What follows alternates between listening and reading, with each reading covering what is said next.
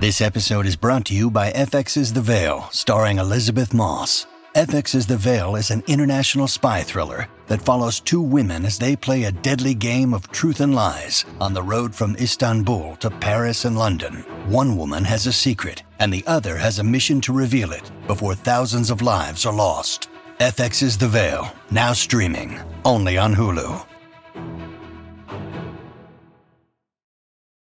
Your brain needs support, and new Olly Brainy Chews are a delightful way to take care of your cognitive health.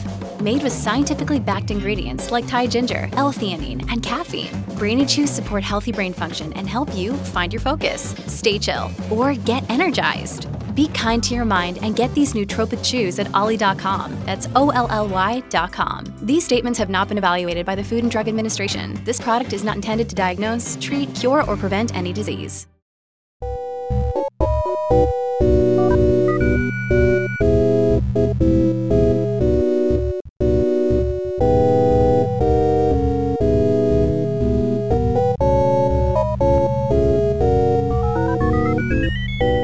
Headstuff Studios in Dublin, welcome to Motherfoclóir, a podcast about words, Irish, Irish words, and words from Ireland. I'm Darach Ó Séaghdha. I'm thrilled and overjoyed to be joined by a very special guest today. She is one half of Tramp Press. She is a national treasure. I think she's great. Her name is Lisa Coen. Hello, thank you. That was a lovely introduction. Oh, well, you deserve it. Ah, very kind. How are you getting on, Lisa? Good. Um, I uh, was just saying before uh, we came on air that my baby was up most of the night, so tell me three And if I'm if I make lots of errors and get everything wrong, including my own name, that'll be why. So I just want to get that disclaimer out front. So you have a little kill on at the moment. Oh, I do. I yell. And I was thinking of um, all the ways in which Irish comes back to you when you have a kid, Mm-hmm. right? So my mother is a native Irish speaker from Curnam- Cornamona mm-hmm. in Galway. She is the most beautiful Irish that she's self-conscious about and tried not to speak growing up. And then it became respectable again and now she's like self-conscious that her irish isn't good enough. Mm-hmm. She is very articulate in both language very witty person. Um, if you were to ask her straight out for a word she won't know. And if you say for instance how do you spell that? she'll say you don't. The old people didn't write those things down you know um, but when she's absent-mindedly doing sums or whatever then it'll be Australia. And I noticed this since um, our Keolan came along that uh, words will will come unbidden. So when he's given out and there's nothing actually wrong with him, I'll say that's only Gunil. um, and um, when they stick their lower lip out uh, in that petulant way, it's um, uh, Breline. Brilliant. Now, that's what we say in my family, but I looked it up in the dictionary and it's given as Belline. So I don't know if that's a regional difference, but I know that Cornamona Irish is very, it's very specific. That there's real particular lingo to the village itself. Um, so You see, now I think a lot because of a lot of our early dictionaries were compiled by priests who didn't have families or wives or these things. They often overlooked some of these very important parts. I mean, you know yourself; these dictionaries were written by people who were never woken up at three in the morning by a Keolan oh yeah, yeah, with a Berlin. yes. Oh my God, he was being a Mashtin as well. like he's oh he's mighty. But it's funny. Like I found, um, I, I said to myself, I hope I'll speak Irish to him and I'll try and um, use Irish. And um, I, I find, you know, when I'm changing him, I'll say love Suus, and you know, that's right. And you know, if I ask him for a kiss, I'll ask for Pogeen, which he still won't give me. By the way, he's Oh, 13 months. He's too busy. He wants to get into the bin, knock the bin over, pull things out of the bin. And I hear my Auntie Mary's voice coming out, being saying, ah, yowl. And uh, um, what else did we have? It was amazing to me. My my granny on my dad's side, when we were little, she'd say a gra and a store. And I find those words bubbling up when when I'm asking him things like and Yeah. it's um it's lovely that it's latent and then you know it'll sort of bubble up. yeah, it's authentic. You know, like a patologine was what my mum used to say. What's that? Patologine, little pet, little darling pet. Ah, oh, that's lovely. Yeah, I was thinking actually a lot of the words I know are for telling a, a child off. yeah, My granny would say not to make a hour of things. I meant to look that one up actually now, and I didn't. I don't know what that means, but it's not a good thing. no, bottle hour. And um, I know Mam would say the room was in a kijach. Oh. And I said that word to somebody recently, and they were like, "No, that's you must have that wrong." Oh. that- was this person from the other side of the Shannon? Uh, they were, they were indeed a, a kind person who uh, smiled sweetly and said, "No, that can't be it." And I, I couldn't find it when I looked it up, but I asked my cousin Cormac, who is a proper Gaeilgeoir, teaches in um, the Gaeltacht area in Connemara, and he said Kidduch is a mess like when things are piled on top of things, like like hoarding, I, I guess. Um, he told me, oh, he had loads of beautiful words. Actually, um, he's he's great like that. Yeah. Um, Kidja, because there's this, they say there's um something was was asking me is there a word in Irish for the the idea that the concept of the chair as being clothes that aren't ready for the wash but aren't actually aren't completely clean and worn once they might be okay and they're on the chair. I love that. Yeah. Uh, yeah, Raggany and Gubbles. yeah, yeah. I, I was thinking, of, yeah, there's loads. A man would say you look like a, st- a streel or a strachia. Um, oh, geez, what was that word? She had a beautiful word one day when my sister came in. She was caught in the rain and she was very small. She was small and skinny and she had a big head. So when she got caught in the rain, she looked like like a matchstick man or something. And my mother had a word for how she looked, and it means like a small bird in a nest in the rain in a tree. Oh, Do you know? And I can't. oh, I know. It's, it's like a word for a raw thing. And it's it's. I think it comes from the word for raw. It'll come back to me. I will come. I'll have that by the end of the episode, dear And listeners. she also used to call her Spalabeg. Where's the Spalabeg? Um, which I thought meant like the child, but a spalla is like a like a like a piece of grit, like a Yeah. chip, a little you know, a little bitting. Um, like a where's the um, what's it, like a crumb or um, what's the morsel? Mm-hmm. um, I I love that one, and I find that one that one pop, pops up as well. Like where's the Spallabeg? That's great. The not so big. That reminds me, it's just when one of the, one of the ones that one of the words that does come up that when people find again using Irish is bioganin. And what I love is biog means small, biogan means a small kind of thing, and bioganin means small, small, small thing. Yeah, it's adorable. gorgeous. It is. Um, yeah, Biog Bidach Oh yeah, and more Miltach. Yeah, I remember those as well. those are great. Yeah, it's it's fab, isn't it? It's it's nice um, that opportunity to revisit it. I think, Isn't it? It's funny. It's funny how I guess yeah, the I guess you and I were always thinking about language and either our work or and then having having small people drag dragging on our dragging on our knees. Yeah. Um, and yeah, it, it's funny. I think being sleep deprived and tired all the time, um, you worry that you're losing your language, but it just means you're articulate in different ways, you know. And sometimes a well placed uh, Yeah. growl goes a long way, you know. Absolutely, yeah. You can't just be you can't just be pouring poetry people all the time. You know, there's, a, a point and a grunt, and, an an or an appropriately shaped eyebrow. Yeah.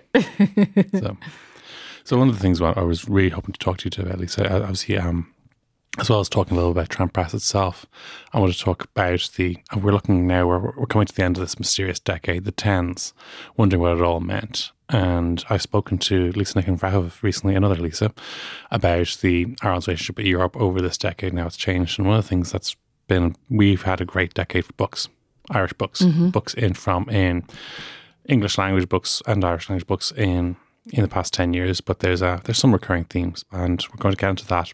But first of all, I'm going to talk about how how Tramp Press got started. Right. So, um, 2012, Sarah Davis Goff and I were working in Dublin. Um, we had both worked in publishing in different, uh, like she, she'd worked for Continuum in New York. She'd worked in Penguin. She'd worked in the Lilliput Press.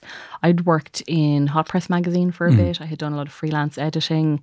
Um, I had done some work on academic books and stuff. So we'd both a fair bit of experience and post grad educations, and we were both in temporary work in publishing. And I remember thinking, oh God, I have to go on the job hunt and compete with this woman. Yeah. like, she's really impressive. She's very energetic. She's really clever. She's full of great ideas. I mean, I thought if I have to go and do a job interview and I see her in the waiting room, then I'm just going home, you know. Um, not that anybody was getting called for any jobs. There weren't any. Um, and uh, she and I were both working in the Lilliput Press, a small independent in Dublin. And um, one day somebody came in to interview for the the internship position that I was in, and I was saying, "Oh, I'm really bummed out. Um, uh, one of us said, when we have our own publishing company, let's make sure there's a different door that I- interviewees come through, so that you're not bummed out by you know bringing in your own replacement. Yeah. Now we're not sure which one of us said that, but it started this whole conversation of if we had our own publishing company, you know, what would you do? So we both thought at the time, uh, because of the recession, um, that publishing had become very conservative. Um, we, and I'm sure you've seen this. Publishing goes through a crisis every 25 years or so. Something happens. The end of the circulating libraries. Um, the um, introduction of the Penguin paperbacks was going to kill the industry. Yeah. The end of the netbook agreement in the 90s, um, which actually did did uh, uh, it's why books are so cheap in Tesco and why publishers are making less money and. Yeah. Um, then ebooks came along and that was going to ruin the industry. So there's always something that's going to ruin the industry, but it just reinvents itself and emerges different differently each time. Um, we were looking at um, post Celtic Tiger kind of gap in really exciting work. We were both confident that the work was there, but for some reason the platform was not. Yeah. Um, Bigger publishing companies, no disrespect to them, but um, say in the UK, companies were firing editors and just trimming down margins as much as they could, making very conservative choices. Look, Twilight sold well. Let's keep publishing Twilight-ish Yeah. books and stuff. Uh, we weren't seeing anybody writing about ghost estates or whatever. Um, but we were seeing in the slush pile a lot of people trying to write like John McGahern, let's say. this Yeah. sense of this is the kind of manuscript I think people want, and this is what I'll, I'll try. So we saw very adventurous, interesting stuff not being published, and generally the consensus was, yes, this is great, but it's not going to make any money, and we need to go for something more commercial. And then what would happen is you might publish something assuming it'll make money and then it wouldn't and then you would just have this dud on your list. So we said publishers should publish something that's really great and truly deserves to exist and get behind it. Publish fewer books so that they have the energy to get behind those books. Um, so let's say only do three a year rather than 20 thrown at the wall to see what'll stick. Yeah. and um, so we were saying, you know, be realistic, um, get funding up front, get arts funding, and say this book deserves to exist because it is brilliant, it is a brilliant piece of work. That's the success. And if the book doesn't happen to make back in sales what it cost to make the book, that's not a failure. That's just that the market doesn't happen to support this kind of work. But, you know, realistically, um, it, it doesn't anymore. It kind of never did. And I, here's a story I keep telling people. When Yeats won the Nobel Prize, when, Yeah. when he got that phone call, uh, he and his wife wanted to celebrate with a bottle of wine, but they didn't have any. They cooked up some sausages. The first thing he said was, How much? Like, Yeah. he was skint, you know, and people have never really made money. But when people do make a lot of money, that's the story, right? Yeah. Um, so we essentially started the company for two reasons. One, this highfalutin manifesto about what uh, literary publishing could look like if you were small and agile and you don't invest. You don't have big capital investments like an office and staff and whatever. If you're nimble and smart and small, and the other thing was we had no jobs and nobody was going to hire us, so we might as well do something. So Yeah. um, uh, it, it was kind of um, let's do something a bit upstartish and underdogish. So we called the company Tramp after Tramp from John Millington Synge's. Oh. work. Do you know this? I, I, I, I had heard this before, but I suppose I'd heard, I'd heard you had another name in mind before you settled on Tramp. Yeah, yeah, yeah. Sarah suggested Growler. Uh, so we, we were, that was that was the front runner for a while. Uh, we liked Tramp because it's uh, outsiderish, right? So Synge, I'd be a big fan of Synge now. My my grad work was on um, the Abbey Theatre's international tours and stuff, and I'm very interested in the National Theatre. My Rathfarnham homie Synge. yeah, yeah. I, I think out of all the literary figures of that period, he seems to be the least dick-headed.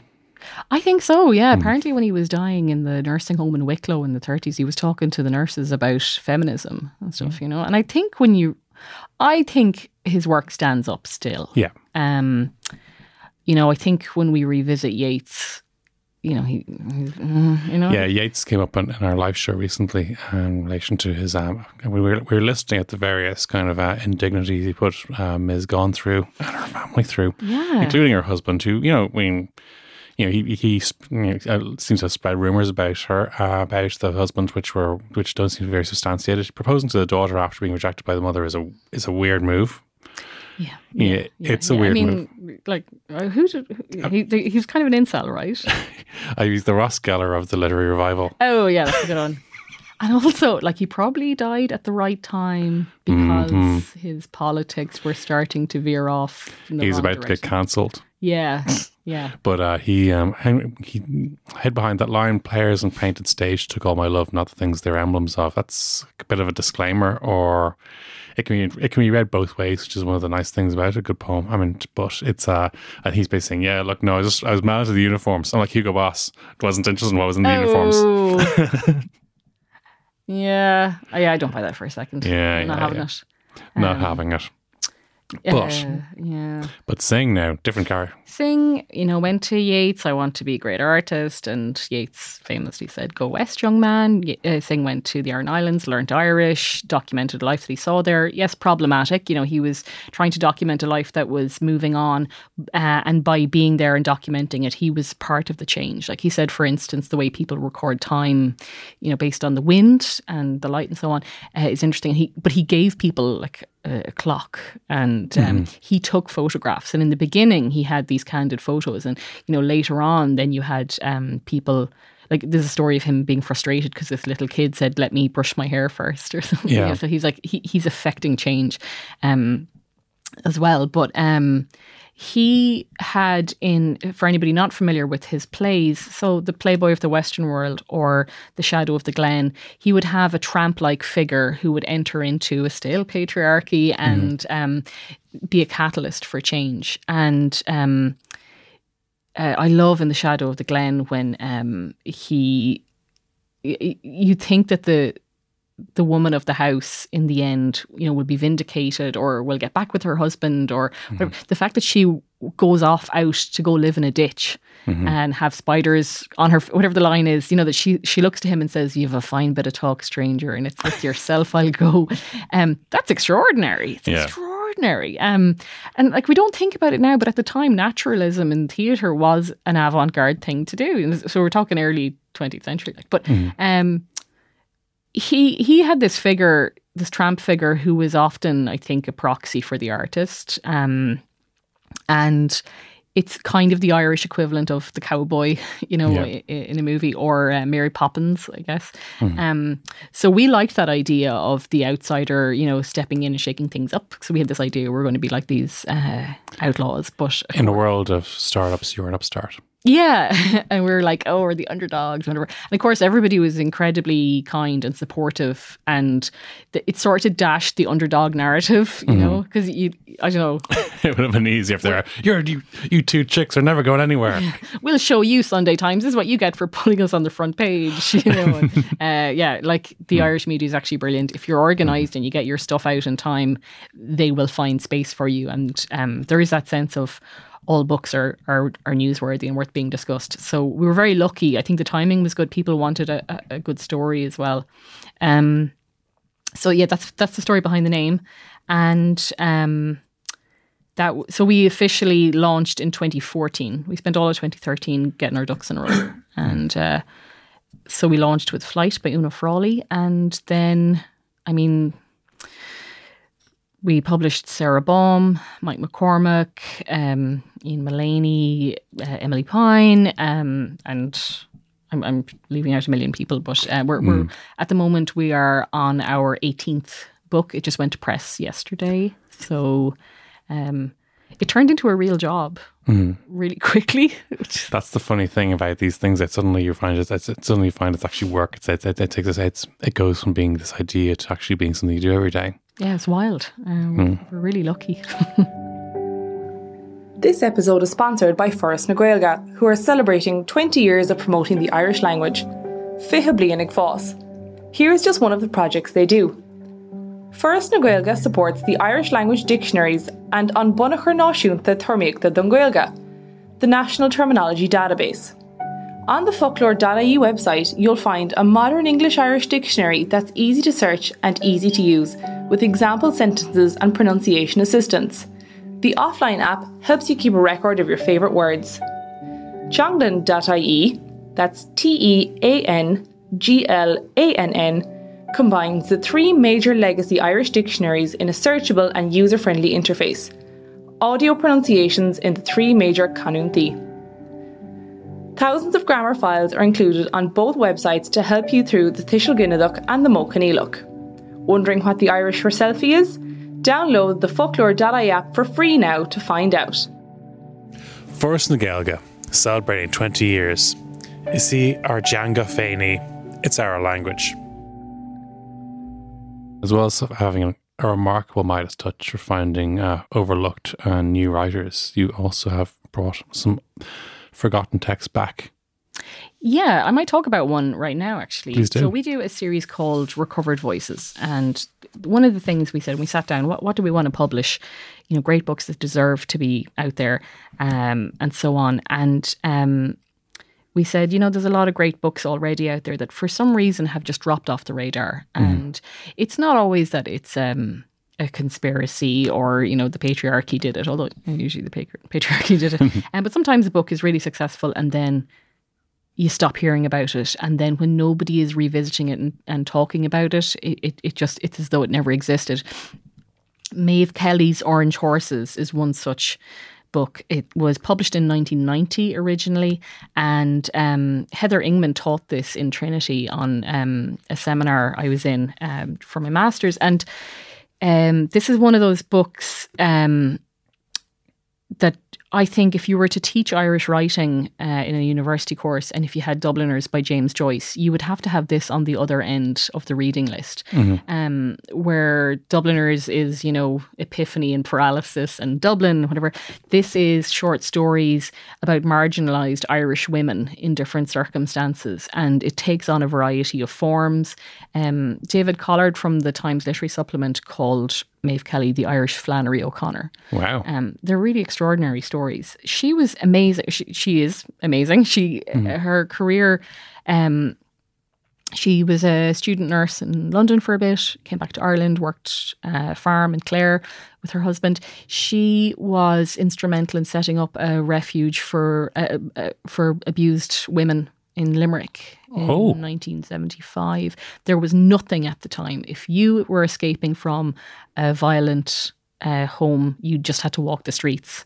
And she was one, one of the people who was involved in setting up um, charitable resources and stuff. Just very, very active. Um, That, yeah, that- that's remarkable. incredible woman, incredibly talented. She's a, also a poet. She's also published by Arlen House. Um, and like, I just wanted to read something. I was just thinking about when you said to me, let's talk about culty voices. Yeah. Uh, I was thinking, um, morning at my window, there's just a page I was, um, that I absolutely love of this story. So for context, the T.S. Eliot poem Morning at the Window is what she's talking about. There's a line in it uh, where Eliot says, I'm aware of the damp souls of housemaids sprouting despondently at area gates. right? Um, so, okay, so this is a student nurse narrator. This is the beginning. Here it goes. Mr. Eliot was aware of the damp souls of housemaids sprouting despondently at area gates. What a pity, said I to myself, that he was not aware of the damp souls of student nurses, drenched in despondency, drowned in their own misery, and asphyxiated by the sadness of others. I shall soon have no soul left, or if I have, it'll be so narrowed and cicatrized by the scarifying experiences of my days that it'll not be worth a passing thought, a line of doggerel, or a verse from a poem. We used to chant at school a cruelly unimaginative introduction to the native tongue, which still echoes down the hallowed, hollowed halls of my memory. I just adore succinct prose. I cannot abide adjective slinging writers. Where was I in my succinct prose? The Gaelic chant, it went like this. Irim era huck the clug gach magin. I arise at eight o'clock each morning. Mind the CHs. Catch it at the back of your throat. Niam ma agus ma lava. I wash my face and hands. Curum er muchid edi. I put on my clothes. And for some reason, every morning when I stagger out of bed and splash my eyes open with the water on the rocks shared by my sister lamplighters, I think of that plain chant. And it isn't iron that enters my damp but narrowing soul. It's gall and wormwood, vinegar and bitter aloes, and the taste of bile in my mouth regurgitating therefrom. Oh, soul, hold tight to yourself now, or the little bit of you that's left, and clothe your body with clean uniform, white starched apron, clean collars and cuffs, white starched cap. Clothe your face also with a smile, for it's all you're allowed. Five minutes to dress, five to tear across the windy grounds to the main block, and five to gulp a cup of tea and soggy toast. And a few aspirations on the way up the stairs, for the lift is either on its way up or down, or sunk in between with some frenzied prisoners crying faintly for help. And it's a quarter past seven, and I'm just in time to report to night nurse. Good morning, nurse. Smile. Did you have a quiet night? Smile. Bleak response from the pallid face. Oh, have you a damp soul too, sister in distress? Or is it 12 hours of caring for 30 ailing bo- bodies all by yourself too much for you, you frail creature, you weaker sex? Pull yourself together, prop up your sagging chin with a smile and deliver your report. Did I ever tell you the story of the Bugandan student nurse who had a Celtic flair for words? The first night she wrote, in graphic but succinct, of course, prose, mm. Mrs. X is sinking. Next night, Mrs. X is sinking fast. Next night, she is sunk. Anyone sunk tonight, nurse? You're 20 years old, nurse, 20 whole years. How many boats have you rocked to sleep? How many life rafts thrown? How many Mrs. X's have sunk before your eyes? Wow. that, that's outstanding. I could actually just keep going. It's so brilliant. I think like if if I packaged that up now and said this is the latest from Eimear McBride, I think everybody would believe me. I think they, I think they would. Mm. That's just uh, extraordinary and just and powerfully read too. And this is one of the things that uh, one of the trends I noticed that during the recession, uh, economically, Ireland kind of curled in to, into becoming this thing, which has been an ongoing problem, the, the Dublin city state of the Republic, and how basically the, the outer counties are being turned into into almost a commuter belt or kind of just almost something to feed this city that a, a dysfunctional and, and deeply imperfect city. But as Dublin's kind of a shadow spreading across. It seems more regional voices in literature became kind of louder, clearer, and more audacious. I yeah, I think so. Um, yeah, it's maddening. I think with the cultural revival, we had emerging voices like Synge, great, but also we had, you know, that kind of twee idea of the noble peasant, yeah. you know, working the fields or whatever. And I think that there's that kind of ridiculous protective idea, you know, I'm from a, a small village in rural Mayo, hmm. and there is not an awful lot. The, the, nearest ATM is 17 miles away, let's say, right? Just walk there barefoot. Um, no, but I tell you what, there is a mart in Ballinrobe, right? And my dad was telling me this. He used to walk. Um, he's not an elderly man, but when he was little, he and my grandfather would would like you know you'd, you'd walk the cattle to the mart. Yeah, it's only like I said, it's only seventeen miles. Um, the there's a corner on the way into the town, and it's it's colloquially called Shoe Corner, because it was where the previous generation, if they walked into the town, would stop and put their shoes on before oh, going into the town because you know shoes would cut your feet up and you want to keep them all nice and fresh and clean and whatever so you'd walk barefoot till you got to shoe corner pop the shoes on so when my dad was teaching me to drive he'd be like pull in here now to shoe corner and we'll do a hill start or you know whatever mm. but um now, to be clear, my dad wore shoes. Okay. does still. But um, we it's a very picturesque and beautiful area. Mm-hmm. And there are people who own homes in the area, in the wider area, that every now and then, if somebody you know, puts up planning permission to build a house. Somebody who doesn't live there most of the year will come and object that it's spoiling the natural beauty of the area. Yeah. And that absolutely boils my blood. That look at this is where I want to come. I want it to be rural and unspoiled. So the last thing I want is a three bedroom house for a young family ruining my view of the lake. Yeah. You know. Now I do I'm sympathetic that we don't want McMansions ruining people's views of the lake. But mm-hmm. I, I agree. I think that sort of everything looks toward Dublin and sometimes I feel like we are the backdrop. Mm. Um, and that happened too in literature that um, there's a sense of Irish literature is um, rural when, when it's good, you know, it's um, it's about a silent, angry father, maybe. Yeah. It's about immigrants and a secret, you know, it's a, it's somebody on a stage doing a big speech about a terrible secret.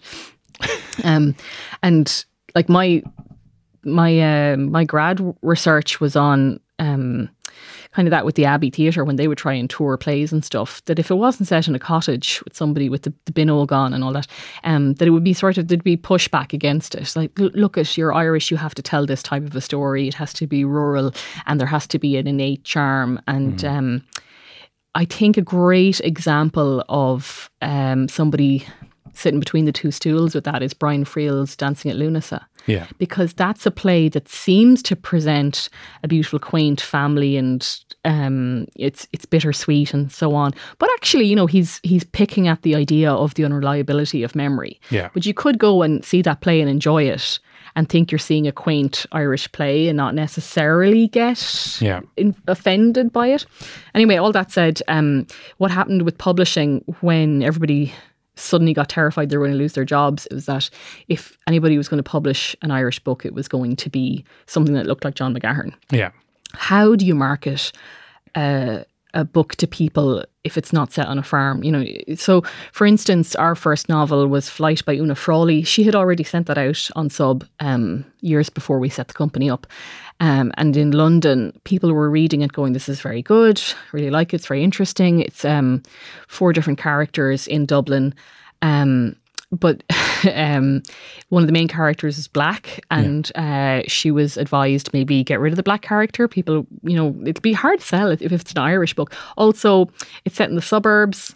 That's a bit confusing. Um, the father of the family talks, and he's educated. and like, honest to God, this is the kind of feedback she was getting. But she was she was writing the book out of a response to the citizenship referendum in two thousand four. Was Yeah, it? it was the same year as it, the citizenship referendum was brought in right before EU enlargement, because the idea was that you know, uh, like we were, Oh, yeah. we were one of the only countries in Europe that that actually had, uh, had birth citizenship, and we were going to be one of the only ones giving full access to new to ascendancy states, and that that was the moral panic that kind of uh, kicked that in. Yeah, that was ridiculous. You remember how crazy? I'm. I for me that was. I suppose it, it never occurred to me that like we were all so racist because we never really were confronted with the opportunity to be racist till then. You know. This is the funny thing. I think on one level, I think that referendum wouldn't have passed if we ran it the way we ran the if, if we if we had a citizenship convention and with with, with a very evidence based approach and a patient. If we ran it the way we run referendums now, wouldn't have happened. But what I do remember is in 1997, I was working in Dingle. And I was working in, and there was a, a, I was working with a barman from South Africa called Elton, a white South African guy and the, the song came on the radio. I think it was something inside so strong, or one of the apartheid era kind Oh, of yeah. um, feel good songs. And then someone was like, "Ah, Elton, ah, that's about you and your pals, huh? You know, you should you should be more like us and and sound." And you know, and he's like, "What the hell are you talking about? Yeah, Irish people are much more racist than South Africans." And I was like, "That's. Have you ever heard of this thing called apartheid?" And he's like, "Just you wait." He says, "Once people from different cultures start coming here, you're going to." Realize exactly how racist you are. You'll be astonished at how quickly it happens. And I was like, no, right, we, we should have listened to Elton. We should have listened to Elton. Yeah. Yeah, we and we really made a holy show of ourselves, didn't we, over that referendum? And that was something Oona wanted to sort of respond to in her writing, um, and that's what a great writer would do. And you know, it's a beautifully written literary novel, and it's about it's a very Irish novel. It's about a family, it's about travel, uh, emigration, coming home, not knowing where you belong. Yeah. Um, there is a, a crisis pregnancy. It's actually got all the ingredients, but generally, you know, she was told, look, it's not set on a farm, you know, it's, it's too hard to sell. Sorry. Yeah. So she, in fairness to her, put it in a drawer. She didn't make any of those changes that were suggested, which is which is great. And um, then when it came to us, we said, well, this is perfect, you know, to launch with. Um, similarly, Sara Baume's um, Spill Simmer Falter Wither is about a man and a dog. and um, i- so we found that we would publish these books and do them in the way that we said that you know we'll do only three or four books a year. We'll really get behind them. We'll really push them. And then hopefully we'll build a brand so that when we publish an author that nobody's heard of they'll say oh well you know these guys published Mike McCormack or whatever uh, we can we can trust it. So um like yeah, and we weren't working out of a vacuum. We certainly were were benefiting from all the work that Declan Meade did in The Stinging Fly Yes. for the past 16, 17 years, I guess, Stinging Fly. So Declan's been publishing amazing writers. Like he was the first person to publish Kevin Barry. You know, there's a weird Irish voice. And Yes. Very distinctly rural one. Um, and by putting those voices out there, um, you know, Declan was was creating more space for everyone. And I think the more you you know you publish stuff, the more people see the possibility. Um, somebody reads Kevin Barry and thinks, well, I can. I, I, I thought I had to write like John McGahern. Maybe I can write like myself, and so that that creates that opportunity. Um, Lisa McInerney there's a, a brilliant Irish voice, um, Yes. you know, set in Cork mostly. Um, and I think I think social media has been really important here. She had a blog, and it Yeah. was on the basis of that that her career took off. I I don't know had she gone out on conventional kind of, you know, trying to get signed and stuff, if how that would have worked out. So- something definitely happened though around the beginning of this decade that. I think Donal Ryan might be the big one. Um, Famously, Donal's manuscript was languishing in the slush pile in Lilliput Press, and Sarah found it and uh, got everybody to read it and badgered the shit out of everybody to publish it. And um, I remember starting in Lilliput when they were working on that. And I think I think I started around the time they were like doing Donal's press shots, which I sometimes see Yeah. to this day. And Sarah was like, We're going to publish this book called The Spinning Heart. It's brilliant. You have to read it. I'm going to send you the PDF. Like, he was just another author about to be published at the time. Mm-hmm. And she was treating him like a rock star. And I was like, Oh, you must be, are you friends or something? No, mm. didn't know the guy. She was just hair on fire about this guy. And then he took off. And now it's really easy to be like, obviously, Donal Ryan is brilliant. Um, Sarah's got crazy eye for stuff like that. She's just really, really good when she when she fixates on a writer. She's never wrong, you know. um, and I think he was one of the first writers to write about contemporary Ireland. Um, and the Spinning Heart deals with a ghost estate, the collapse of the construction industry, people discovering that they don't have, you know, social insurance like they thought they had, and so on. Um, and I think people then started looking to Donal Ryan as an example of how they could write. Um, Yeah. So we, we do get a lot of would be Donal Ryans in the slush pile now. I'll bet. Yeah. Um, but yeah, I, I think everybody, all those voices uh, coming up at that same time started a wave. Um, I hope it's a wave. I hope it's not a bubble. you know, if it's a bubble, it's got to burst. But um, yeah, I think that's that's something we just happen to be a part of at the same time. It certainly is. I think it, like a lot. It's great to hear about, about the fact these people can be found because people like yourself are taking risks, and you know maybe we don't hear enough about the the risk takers behind the scenes publishing. There's a we still get the idea of you know the idea of writers as being you know um, as being kind of a complete solo acts who just arrive and maybe the suits the suits and the publishing company just try to stop them from being brilliant as opposed to actually kind of helping them along and showing them a way. Oh, like we saw this thing recently in the press about Notes to Self by Emilie Pine, um, the British edition of it. Um, Oh. There was a review that said um, the word of mouth success from Ireland, la la la la. Um, yes, it was a word of mouth success. The word of mouth because of a very complex campaign that took a lot of energy and a lot of money. We threw a lot behind that campaign and it was a huge success. Now, obviously, Emilie's writing is brilliant and anybody Yes. with any sense would read it and say, this is great and share it with everyone. Um, it was just really fucking annoying. I think had it been the other way around, it would have been like, Canongate's successful or Hamish Ham or whoever. It's just when a book takes off in Ireland, people say, What is this grassroots, you know, spontaneous success that this thing had? There's never any trust that there's um A sleeper hit. The idea, God forbid, we might actually work things and do things deliberately. Yeah, like we have things like we send out galleys and we have scheduled and we actually do things differently from a lot of publishers here. Now, I think things are changing, but it wasn't always the case that you could get a printed galley from Yeah. a publisher here, for instance. And we have press releases and we have, um, we meet with the trade, we go around to bookshops. We, there's a lot of work, an awful lot of work that goes into it. It's not like the books just sort of land in the warehouse and we hope for the best, you know? Yeah. Um, and I, I do think like the, the media can be dismissive it has a rough idea of how publishing works and doesn't quite always grasp it. Now, in Ireland, it's you know p- people have a more nuanced understanding because it's a small place, so um, you need you don't get those kind of um, broad strokes. That's for sure. So one of the things, obviously, um, in the 2010s, uh, the internet, social media was became a very big thing. One of the un, maybe one of the parts of social media that hasn't really been discussed about has been suddenly men suddenly became privy to start started seeing conversations that women were having in private for centuries, and some of them just flipped out. So it became, you got the reply guys, the yes buts, the well actuallys, the balance boys, the fair trial, the not convicted of anything. And this may be something that was also happening in literature, the idea that there was very private conversations were, were finding their ways into books. I'm thinking of Louise O'Neill and Emilie Pine and as well, but just the idea that as well as having regional voices, and one of the great things was the was very kind of uh, outspoken female voices in the 2010s in Irish literature. Absolutely, and we Sarah and I definitely saw this in publishing in other areas that um, publishing a woman was a niche thing.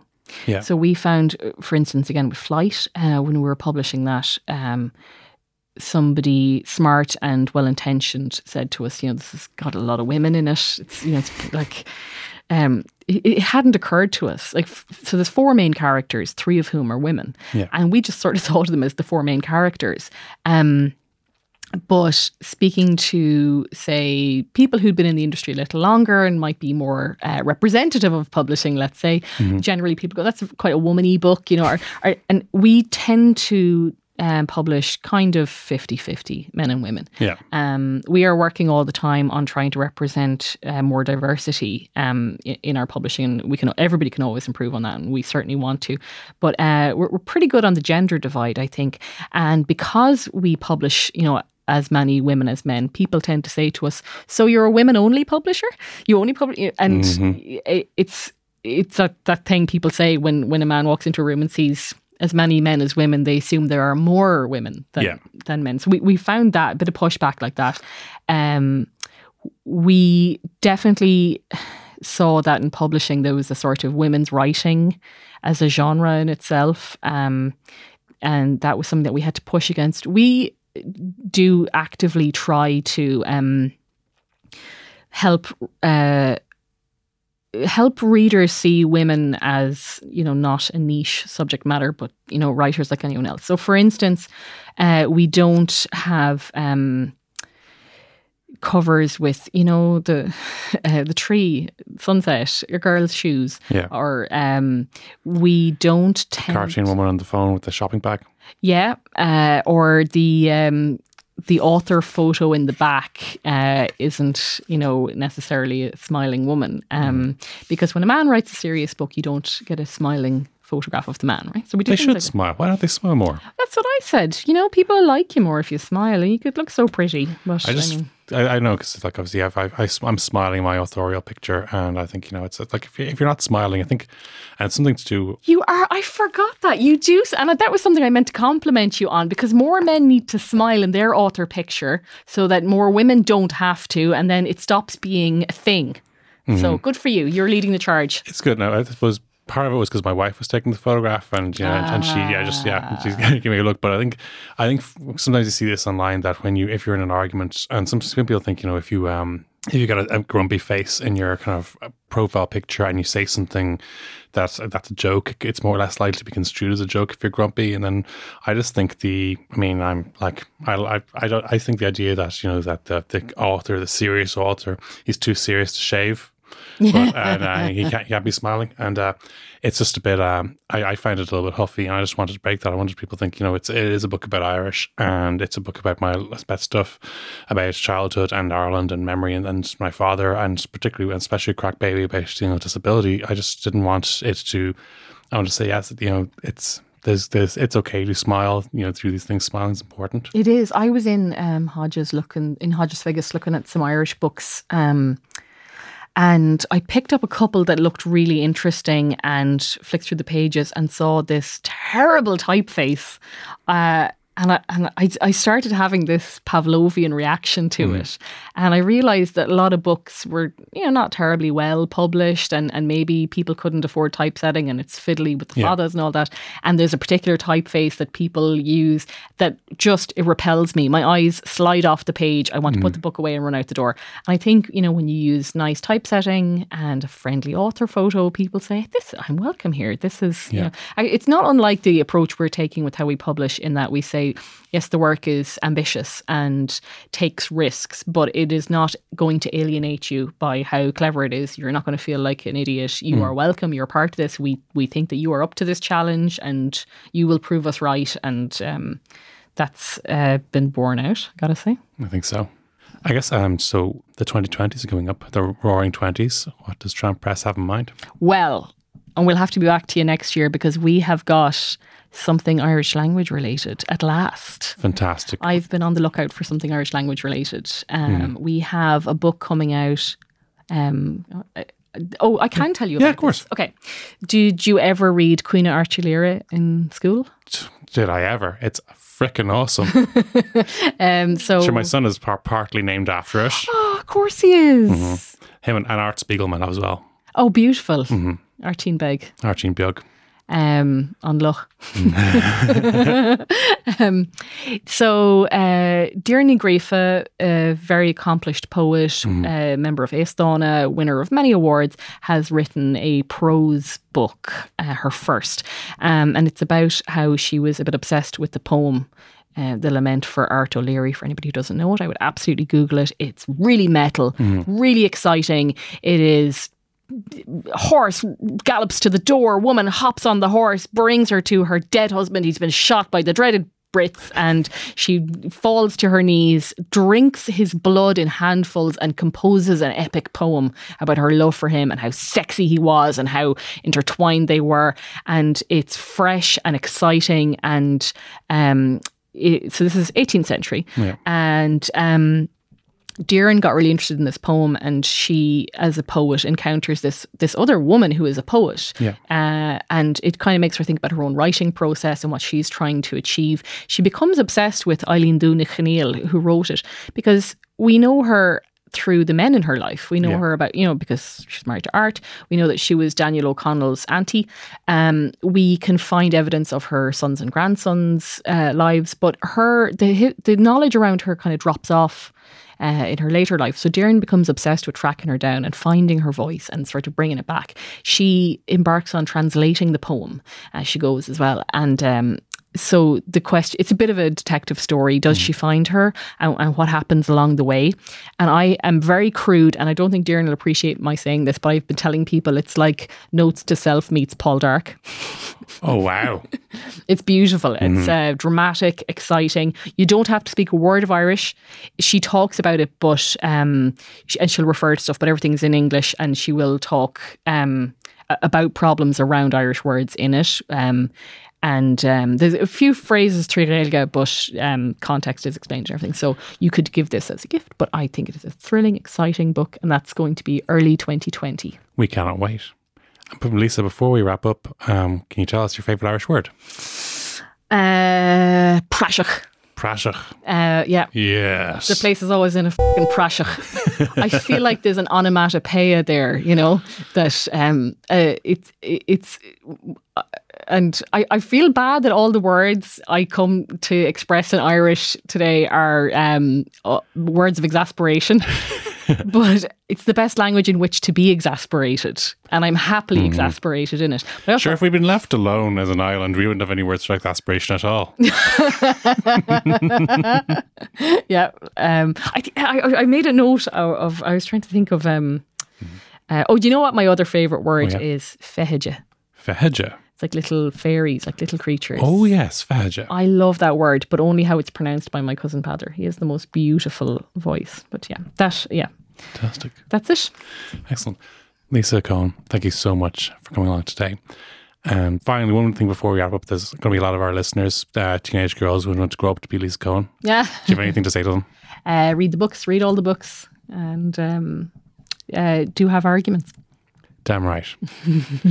Lisa Coen, thank you so much. Thank you. It's Slán from me. Flan. Catch you next time.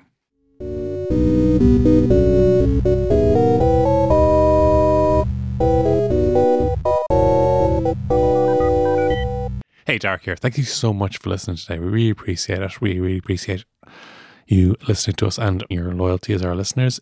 Uh, if you listen to this on Apple Podcasts, if you could rate us there and give us a little review, this feeds into their rating system, which feeds into which shows are featured on top, which ones are included, and they're recommended for the listeners when they do it. It seems to be one of the most important parts of getting the show advanced to other listeners. So it'd mean a lot. A little five star review with a little, with a view with, with a little bit of words in it, with basically a little description of why you like the show. That is what we're going to send you to today. As well as that, you can contact us at motherfocloir at headstuff.org. Thanks a million to Kirsten Shield for doing the artwork. Thank you to Brian for producing. And thank you to Headstuff for making it all happen. We're going to catch you next Friday. Let's love Kermil Malkov. This has been a production of the Headstuff Podcast Network. Yeah, I heard that the first argument you have as a couple is the argument you will always have as a couple in one form or another.